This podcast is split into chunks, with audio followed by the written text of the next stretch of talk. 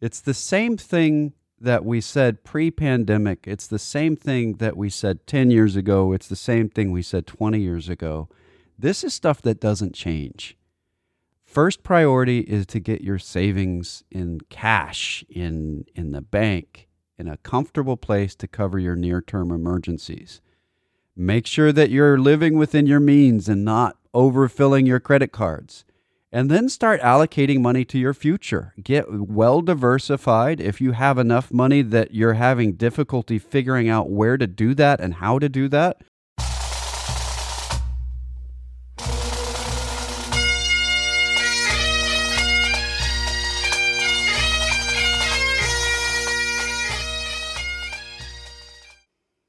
Once more unto the breach, dear friend. Else fill up the wall with our English dead. Welcome back. Um, this is the personal wealth coach. We're back a little bit early this hour. We're going to be talking again more on lots of subjects that have happened this week in the economy. Uh, and we'll probably get in, you know, we talk about the savings rate and so on. We're, we're, I think we're likely to get into some of the personal financial planning type issues rather. We've covered the macro really, really well. We've got some more macro stuff to cover in that uh, this week, uh, President Biden met with a couple of people in his office. Did you read about that? Uh, yes, several different. Which one yeah. are you referring to? Uh, uh Dr. Powell and Dr. Brainard separately. So, hmm. what are we talking about here? Uh, it's job no- interviews. Yeah, it's November at a point six years after the current chair of the Federal Reserve was approved. So his term ends early next year. It expires in January. Chairman Powell's term ends, uh, not the yes, president's term. Not the president's term. Yes. So right. uh, I think actually it goes through March. Well, I don't know why I said January. It goes through March, but it has he has to be whoever's going into that role has to be approved by the Senate. And if you have watched what's happened in um, Congress over the past several months, you realize that they have a different kind of time in in that building. It's it is sometimes it is they compact a bunch of time into a very short period and other times they stretch out very short things into extremely long. So he met with two people this week. Chairman Powell, who uh, we have good things to say about. Uh, we think he's done a fantastic job as chair of the Federal Reserve. But also, uh, he had a separate meeting with Fed Governor Lael Brainard, who's also a, a doctor, uh, an economist. She went to Harvard and is a professor of economics at MIT Sloan School of Business. Now, I get some of my continuing education through MIT's Sloan School, so I have to say that there that I've spoken to her multiple times, and she's brilliant. Uh, so I don't know it, if if this this is just the time that we live in, but both of these two people that are kind of the top of the list. Uh, anyway, Lael Brainard is brilliant. Jerome Powell is brilliant. So we live in a time where it looks like the two potential candidates are about as good as you can get. So, I would say though that removing Chairman Powell at this point would be a shock. Yeah, it would. It would be a very, very bad thing to do. I agree. Um, the markets have a lot of confidence in Chairman Powell. He's done an exceptionally good job. And to suddenly remove him and replace him with somebody that, and be frankly, the progressives want her in there. Right. To be an activist. So, and yeah, and what I well, not her. She. This is the this is the thing. There's another vacancy popping up on the board. There's another vacancy. The vice chairman Richard Clarida is ending his term in January. This is the peak of excitement in the music here. Okay, it's coming down. Thank you. Um, uh, chair, uh, Fed Vice Chairman Clarida, his term expires in January. So it looks like but he stays on the board. He'll stay on the board, but they need a new vice chairman. So somebody in charge of vice. Yes, all the vices of the Federal Reserve um, but though the vice chairman is appointed by the president and approved by the Senate as well. So I suspect that Jerome Powell is going to be the next chairman, and I suspect that Lael Brainard is going to be the next vice chairman. Uh, Janet Yellen was vice chairman before she was chairman. And this is a very normal kind of build up. This is who we think is going to be next. So, as boring as the Biden administration is, they're at least sending out the signals that the people that watch this stuff know how to read. To say he is kind of quietly announcing that he thinks it's going to be Powell as chairman and Brainard as vice chairman. The market hasn't reacted to that. Nobody's no blips or anything. There was some pretty good coverage on it in the Wall Street Journal. And what that means is that everything around the, the Federal Reserve needs lots of communication about events that happen in the future because the worst case scenario is the market is surprised by something at the Federal Reserve. I cannot remember a time when there's been a good reaction to a surprise at the Federal Reserve from the market. Even good surprises tend to lead to bad reactions from the market at the Federal Reserve because everybody wants to not be surprised there. We want to know what's going to happen in the future and who's in charge, who's making the decisions, and how long that's going to be. So th- that's all good news, in my opinion.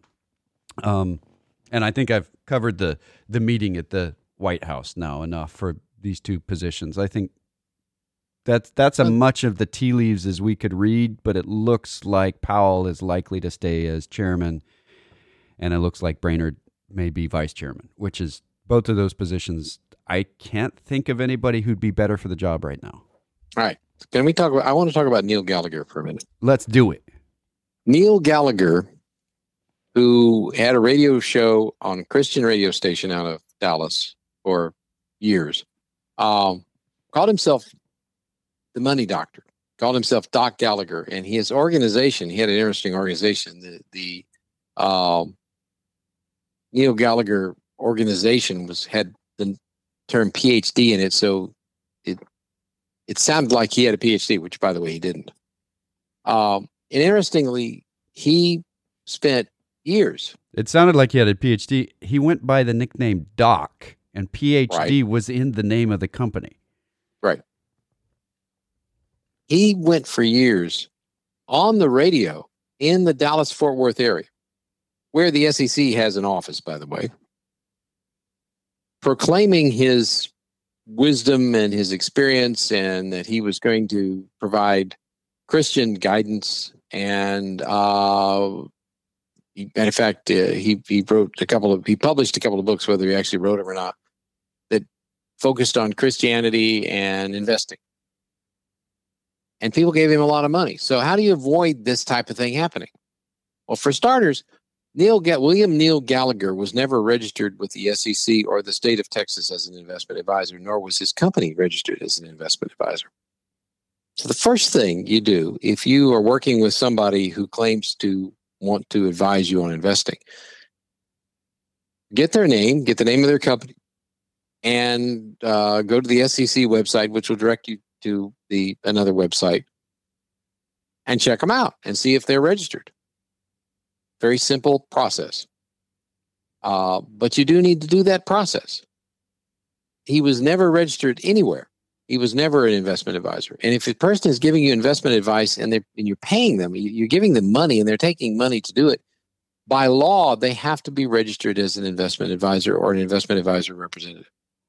Yeah. So so this is this is where we're kind of the nitty gritty on this. The SEC charged him in 2019 and said, hey, you got to shut down. The state found him guilty and charged him money and sentenced him to 25 years. And now the federal government has done the same, found him guilty and given him life in prison. Um, and the, the SEC says this it's a classic Ponzi scheme. He de- instead of, and this is what he promised. He promised his investors five to eight percent a year, um, and he would be investing in a stable retirement fund, but he didn't really specify that. Instead, he deposited all the investors' money into one account. Everybody's money went into one account that he controlled and used to make payments to the early investors. and say, he was making That's pure Ponzi there. That is exactly what a Ponzi is. He was making up statements issued by his organization. They were fake, showing where the investments were supposedly held, but they weren't.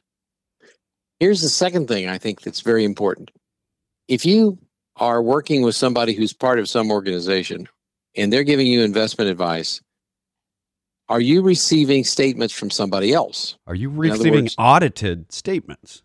Are you receiving a statement from a major firm that's recognizable? And if you contact that firm where the statement is supposedly coming from, and by the way, if you get the statement in the mail, it should be coming from there, but many times we get them by website or email now, so that's a little harder. If you, and it's just sensible, contact the custodian, whoever the custodian is. And the custodian should not be the person who's giving you investment advice. Now, this is this is a hard one. I have to make a correction here, real quick. Um, he went as Doc Gallagher and the Money Doctor.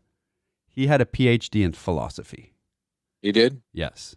So Okay. he did have a PhD, but it had nothing to do with money. It had to do with Yeah. philosophy. The well, yeah, I won't go into that one. Anyway, he he um, if you if you your money is someplace being held by a custodian, and in our opinion, this is just our opinion. It's not rock solid. The person who is investing the money for you should not be the custodian. That leaves yourself wide open to being involved in a Ponzi scheme. If there is a well known well established firm that you can find references to and it's out there and you contact them and say is my money there do you have my investments people whoever sends you a statement do you have my investments and you recognize that firm they're a member of the new york stock exchange for example which they should be then you're probably at least not in a ponzi scheme but it's really important that you not just passively say this guy talks a good talk. He's spoken at our church. He, He's a uh, Christian. what he's a Christian. He's got a radio show. Therefore, let's give him the money. And as long as the money comes in, we're happy. There are a lot of people, many, many, many people, over a hundred, probably around, I think they said 190, who have lost, in some cases, everything they have. They've they've lost all their savings. They've lost all their retirement income. They've lost everything, and they won't get back very much of it at all. Yeah, there were a series of people testifying in the sentencing tri- part of this. And by the way, it was three life sentences for an 80 year old. I don't know how long that's going to be. I don't think he's got three lives left. But it, at court, dozens of victims testified um, describing how they were forced to sell their house, to borrow money from their children, take part time jobs to supplement their social security because he took all their money. And it gets worse. A lot of the people who he gave money to are now going to have to cough that. In other words, the people, the early investors that he started, who actually probably see have seen a profit over the years, are going to have to return that money to the trustee appointed by the court, or they get sued. Yeah, and this is uh Cort Thomas is the guy in charge of that, and he's he's estimating twenty three million dollars in losses, and he's re- re- returned three point three million so far. But that comes from clawing it back from people who got it as pay that they thought was theirs, and this has happened over decades. Receiving stolen property, even if you don't know it's stolen, it still doesn't belong to you. And this is something that we talked about when Bernie Madoff was in the headlines. It's something that we talk about now. What you said before, making sure that you have a statement from a third party saying that you actually have the value that the person tells you you have is vital. I've, and you and I have both run a- into this many times in our career. People come in with statements and say, I want to take a look at these investments. And then I look at the statement and it's not a statement and it's got typos all over it. And it was printed out from the office of the person who invested it there. And I say, Do you have anything else that shows that you have money somewhere? And they say, No, but he's a trustworthy guy. And that's always where it goes. And in, in all of that, I've seen this how many times? Maybe five times in my career. I've seen something as blatant as this, but on a much smaller scale. And unfortunately, most of these cases don't get prosecuted. So they stay out there. Person just says, I want my money back. Let me go. And the person scrambles to do it and can't do it. And then an attorney says, Give us the money back or we're going to sue you. And so they find the money somehow, but they've got, you know, hundreds of other clients that don't know that that money's then- not available. And then there's the case where you try to get your money back from somebody who's misappropriated your money and they're bankrupt. That's right. And there's nothing you can do about it. And believe me, unless it's a big case like this one was with many, Lots many, and many lots of millions of dollars, the SEC just doesn't get around to prosecuting. They're out there. And there's some, matter of fact, I know of people who have done that type of, who've basically taken money from their clients and they're still in business doing investment advice someplace. Yeah. It's crucial that not only you get a statement, but that the statement come from a well-known third party, not some off the wall someplace that looks like it's important but isn't.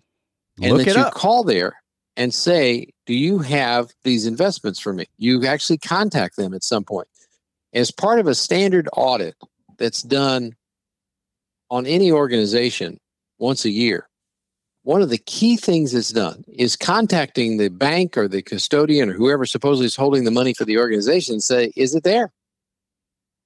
And people generally tend not to do that. They they say, "Well, I don't understand that." Well, understand it. If it isn't a bank or a New York Stock Exchange member that's sending you the statement, there's a fairly good chance that the money may not be there. And that's just and, and these things go on for years and years and years. And people lose tremendous amounts of money and they I can't I don't even remember the number of times this has happened over the years that people have come in and lost they've lost tremendous amounts of money. We look at it and say this is this is fake. And they have a lot of trouble believing it and it doesn't make the headlines because the person who was doing it never got prosecuted. Right. So uh, it, yeah. beware. exactly. And yeah, so I think we've hit that one. We've got another kind of big news item. The infrastructure bill finally passed. We've been talking about this for over a year now as it's been built because Donald Trump was trying to build it at the end of his term. And then Joe Biden picked it up at the beginning of his. And it's gone from under the Trump administration a $3.8 trillion bill for infrastructure, new infrastructure. To when Joe Biden stepped in, it was for 2.2 trillion. It's now been trimmed down to the net new spending in the bill is around half a trillion. 500 billion. Five, 550 ish Yeah. new new money. So you and this is something we were talking about before the program about uh, I, I asked you how many different price tags you had found for the infrastructure bill. Um, and I I see three completely different numbers quoted at different places. The Guardian was saying uh, five uh, 1.2 trillion. Uh, no, that was Fox News that said 1.2 trillion. The Guardian said 555 million, and the Wall Street Journal said 1 trillion. When you break it all down, it's 555 billion of new spending on roads and infrastructure and so on. Over And some a other five year stuff. period. Over a five year period. That's right. So it's roughly $200 billion a year over the next five years. And I, don't want to denigrate $200 billion, but in, in light of the total budget, it is a pretty small amount of money. And this is important. It's critical that we get this infrastructure bill passed. It's critical that It we put it into effect. Right. that that we get it in effect and we start fixing bridges and internet and roads and all the other things in our infrastructure that need to be fixed and need to be expanded. That's what will keep us going. Without it, we won't keep going. Now, at this in this on the same day, the House passed the two trillion dollar education, healthcare, climate package. That's really the budget. All that other stuff added into it is just labeling stuff on the budget. Don't get too upset yet about what's in that bill. That's not a final bill. It's got to go to the Senate now. They're going to pass their own version of it. And then they're going to go to conference and make a Frankenstein out of whatever was passed in the Senate and the House. so we really still don't know what's in that bill. What we know in, is in the infrastructure bill, and there's a lot of stuff for roads and bridges. Bridges. There's stuff for broadband in there. Uh, there's there's a lot of other cool little features in there that look like a different form of in- infrastructure than most people are used to. So people will go back to the conservative, extremely conservative view of that infrastructure is only roads, and they get upset when broadband is brought up. But that is the, I mean, we actually, in the early 90s, when they were talking about this new interweb, it was called the Information Superhighway. It really is. That's where a lot of the business is. I mean, a vast amount of business goes through broadband. So calling it infrastructure simply makes sense. It is a physical thing that needs to be laid out in a lot of cases, and it makes sense. There's word going around, and I find it to be fundamentally inaccurate, that only a minority of this bill is going to the infrastructure. That's not true. Uh, yeah. The breakdown includes 621 others of, of the total of both bills, both sides of the bill, extending existing infrastructure, which, by the way, largely bills, which largely were passed under the Republicans, and adding another 550 billion to it. 621 billion for transportation, 400 billion for home care services, 300 billion for manufacturing, and 180 billion for research and development. Now, there's also 85 billion to modernize public transit, 80 billion for Amtrak, 50 billion to safeguard critical infrastructure, and 20 billion to improve road safety. There is there are emails floating around saying that that is an infrastructure. Well, it Yeah. is. And and if you just and by the emails floating around, by the way, I got one from Representative John Carter. Uh, I got one this morning uh, for immediate release, and it talks about 25% of the total funding of this will actually go to infrastructure. Um, don't get me wrong; I'm not trying to to hammer on John Carter. He's the local um, United States federal representative. He represents District 31 in Texas. Uh, and we've had him on the program lots of times, way, way back in the past when he was first running for office. And, and we're on pretty good terms with him. I think. I, I think back in August, the Senate passed this bill in a bipartisan way. It was a 69 to 30 vote. A lot of Democrats, a lot of Republicans supported it. Democrats and Republicans opposed it. You couldn't really find a party line for the vote. But because it was used as a bargaining chip to say we won't pass this unless the other big spending bill gets passed, it was used by Nancy Pelosi against the progressives in her party, which caused the conservatives in the Republican Party to suddenly look at a bill that passed totally bipartisan, which a few months ago John Carter was saying is this is a great thing and we need to get it passed. It hasn't changed since then. It's still it's the same bill. But because it was being used as a political bargaining chip, there's a different vocalization from the Republicans on what the bill is. If you just read the, the news from the Republicans then in August, you'll get the true story. Don't read the stuff from the Democrats today about it either, because the progressives are talking about how horrible it is, and the extreme right wing is talking about how horrible it is. That generally means that both extreme ends hate it. It's probably a good thing. Uh, I know I've just probably made a bunch of enemies on both extreme ends of the parties, but that's generally what we look at. So there's emails floating around that talk about only 25% of the total funding is for infrastructure. Well, actually, if you- if you- actually, there's one that says 7%. oh, well, yeah. So it just depends on how you do your math and what you call infrastructure. Some people would say that broadband is not infrastructure because it's not a canal. and originally there was this this actual argument not in email form took place in the 1880s about railroad not being true infrastructure that canals and and ports are true infrastructure you can't just come around and say putting these pieces of metal on the ground is infrastructure so this is a, an argument that continues with every new mode of technology. That's not infrastructure.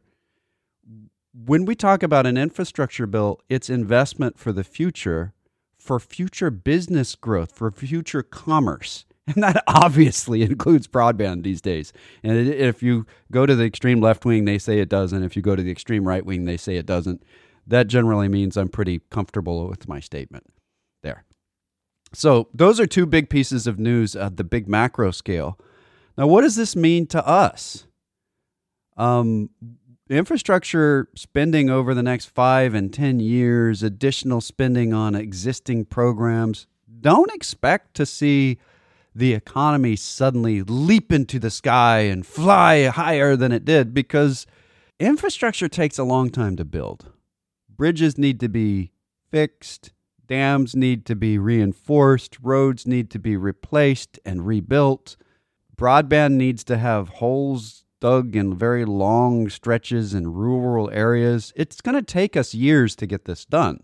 But this is the kind of stuff that we like to see as a reinvestment into our economy. The only individual that can do this is the government. I mean, we can reinvest at a business level and say, I'm going to um, put in a port for broadband. But if the broadband doesn't get to your office, it's not like you can call up company that does broadband and say, I would like you to um, put in a ditch and fill it for the next 13 miles from your node point to me by myself. That would be tens of millions of dollars to get broadband to your office. So we did this for television. We did this for um, when television, I'm talking about cable. Uh, we did it for telephone. We did it for electricity because there are people that live far enough away that it's really not profitable for an electric company to put all the poles in, to go out all the miles to give electricity to a house that's 30 miles away from everybody else. Well, the federal government steps in and says, all right, we've got to lay that out so that we've got business opportunity everywhere. I mean, who pays for the road that goes out there? Well, the state or local or federal government does. So it's all infrastructure. Anyway, I think we've probably beaten that one up enough too. Um, what's your next one on the list? There's another number out there that is an example of when you see a number that looks like it's bad, and you dig down into the depth of it, it turns out to be good. And vice um, versa sometimes. Yeah. The U.S. trade deficit hit a fresh record this month, this last quarter, and this last month it's uh, was up a bunch, a bunch, a bunch, and uh, it's the highest it's ever been. And the first reaction, I think, we, we have in June of 2021, uh, it was 73.23 billion. September 21, it was 80.93 billion. Um, so it's up. And the initial reaction was. Can Can I jump in there and just say what that what we were talking about? The balance of trade is when what we sell as companies that are based inside the borders of the United States and manufacturing inside the borders of the United States. How much did we import? How much did we export outside the borders and then into the borders? And we have a negative. So we imported into the borders more than we exported. There's problems with those numbers lots of times in that a lot of times like Ford is an American company that's manufacturing in Mexico and in Canada using parts made inside the borders of the United States. So, what's the import and what's the export there? So, there's some problems with the GDP, but it's a good number to look at because it's been GDP consistently uh, done. And then the GDP results with the balance of trade at the end of it. So, the balance of trade is a GDP number that comes out that says here's where our trade is. It, it has a direct result in the GDP calculation. So go ahead. What I wanted to say was the trade deficit is a good thing. First off, we can get into that and we have in the past. There really is no trade deficit. We export as much as we import. We have to. We've been doing it. We theoretically have had a trade huge trade deficit for 40 years. It was going to hurt us. We'd be the weakest economy in the world and would have blown up. Instead, we're the strongest. And we can, if somebody wants to argue with that, I can certainly spend some time on it yeah. and show the, you. The but vast, that's beside ma- the point. The vast majority of our economy is not imported. It's not exported. It's here. That's what we talk about in a consumer-based economy. There's been a shift, and we're seeing the results of the shift. earlier, the stuff that was coming in the United States was mainly consumer goods. We had a lot of money. We were in lockdown, and we spent a lot of money on things, on stuff. That's the economic term for that. Yes. We spent a lot of money on stuff, and a lot of it's manufactured outside the United States. And almost, I, I bought some stuff recently and got some stuff for my birthday, and I was looking at it. And I yet to find anything that was manufactured in the United States. You you got that's- two gifts yesterday that were absolutely manufactured. Uh, one of them was vine cone and the rock. manufacturing. One was manufactured uh, by a tree inside the United States, and one was manufactured before there was a United States, but in the same. But that general that was an import into the United States because obviously the United States was no. The, the United States Anyway. was imported into the continent after that rock was made, so he got what some Jake is gifts. what Jake is trying to say is his two small children gave me presents yesterday for my birthday. One of them gave me a pine cone, and the other one gave me a rock, and I thought that was cool. Yes, But let's those were not imported. That's all I'm saying. What I want to get to here, if I can get to it, Please. is the imports have shifted in recent months. Consumer goods have sagged. We're seeing a reduction in imports of consumer goods. Apparel's dropped 2.1% compared with where they were in 2020. Meanwhile, here's where the demand is, and here's stuff that's being imported. The imports of iron and steel were up 93% in the first nine months of 2021 compared with last year. Wood imports rose 79%. What does that mean?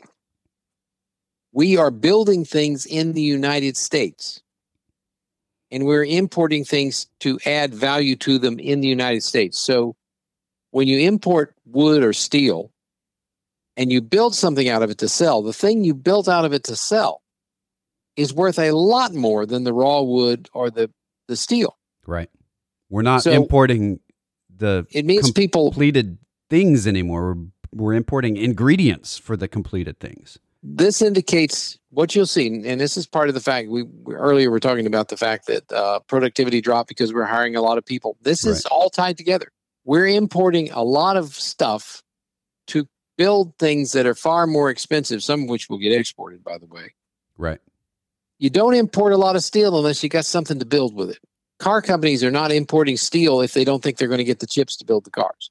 Correct. So this is a really this is one of those cases where this record trade imbalance, if you dig down into it, it's it's a tremendously it's a tremendous piece of good news. It means that the United States economy is revving up, and we need more raw materials to build things with so that we can sell them, and that is a very very healthy condition. And again, I, there is no real trade imbalance, and we can go in. Take about half a show to explain that we Right. manufacture something and export it that doesn't get counted in the exports and it is literally our most valuable export by a long shot and Agreed. it's just there's an assumption in the trade deficit there's an assumption in the gdp there's a lot of assumptions out there that we're still on the gold standard which we aren't thank god we are on a completely different standard money is completely different from what we intuitively think it is and as a result we're actually the united states is the growth in the United States is wonderful, and we're doing some wonderful stuff. And I guess we can move on to the next subject. Oh yeah, 401k contributions. If you're one of those people who has a 401k and you like to uh, max it out, uh, your new maximum 401k contribution is Twen- twenty thousand five hundred dollars. with a step up, if you're above 50 years old, do you know what the step up is? Uh, I think it's 401k um, catch up. Well, on. IRAs, catch up contribution. IRAs remain the same, six thousand dollar uh, and six thousand five hundred dollars in catch up. Yeah, the the six thousand five hundred catch up is on the four hundred one ks. Um, yeah, so it's, I don't. It's I a thousand dollar 20,000 catch up on the um. I think the twenty thousand five hundred is just the flat maximum, no matter how old you are, on a four hundred one k. And I may be that's not wrong, but I think that's, that's correct. not right. Okay. That's not right. It is twenty thousand five hundred. Uh, the IRS announced on November fourth. Uh, top off at twenty thousand five hundred. Plan participants age fifty or older next year can contribute an additional sixty five hundred. Oh, okay. So for them, it's twenty seven thousand dollars that they can max contribute to. Uh, and at the same time, when we're talking about all this inflation, we didn't raise the cap on how much you could put into your IRAs. It's still six thousand Right. and a catch up of one thousand. So what can you take out of this?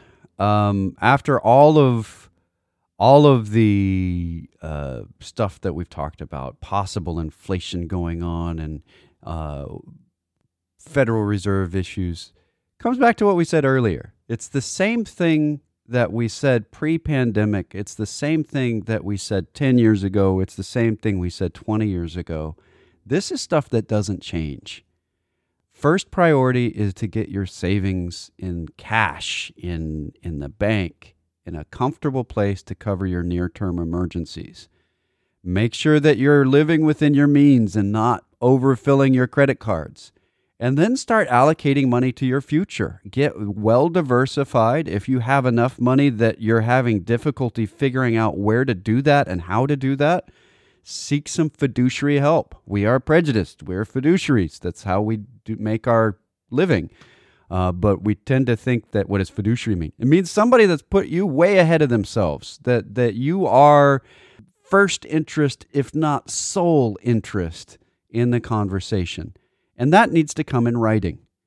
Then get well diversified, figure out what you're trying to accomplish, and that's where you're going. And we're about out of time. Unfortunately, uh, we had to disconnect with Jeff because the connection was so bad. But if you'd like to talk to us off the air, we have locally available, uh, there's a voicemail during the weekend, real life people during the week at 947 254 947 1111. Or you can reach that same voicemail on the weekend, real life people during the week at 1 800 914 7526. That's 800 914 plan. You can go to our webpage, thepersonalwealthcoach.com or tpwc.com. You can sign up for our newsletter there, read our past newsletters. You can uh, listen to our radio program going back lots of years. You can listen to a podcast of our program wherever you look for podcasts. We're in all the major providers.